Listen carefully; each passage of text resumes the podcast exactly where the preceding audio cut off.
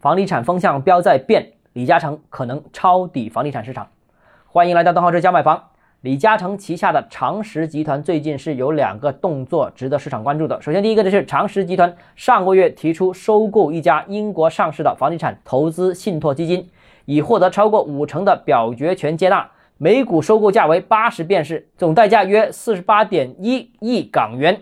那该信托基金持有的资产包括专业支援房屋建设、家居护理房屋等等啊。第二个呢是有报道指，长实集团正准备收购和景泰富和龙光地产在香港鸭脷洲的豪宅项目凯悦。那项目呢总估值在三百亿以上。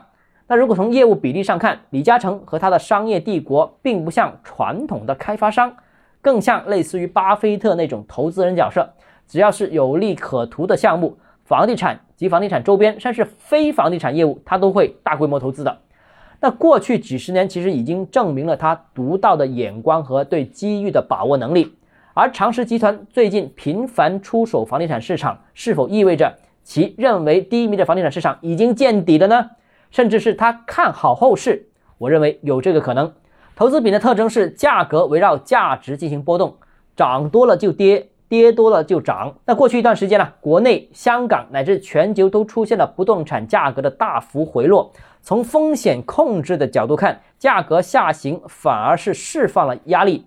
是否即将触底？长实的近期操作是个案，还是基于趋势反转的战略调整呢？可以进一步观察。好，今天节目到这里。如果你个人购房有其他疑问，想跟我交流的话，欢迎私信我或者添加我个人微信，账号是教买房六个字拼音首字母小写，这是微信号 d h e z j m f。想提高财富管理认知，请关注我，也欢迎评论、点赞、转发。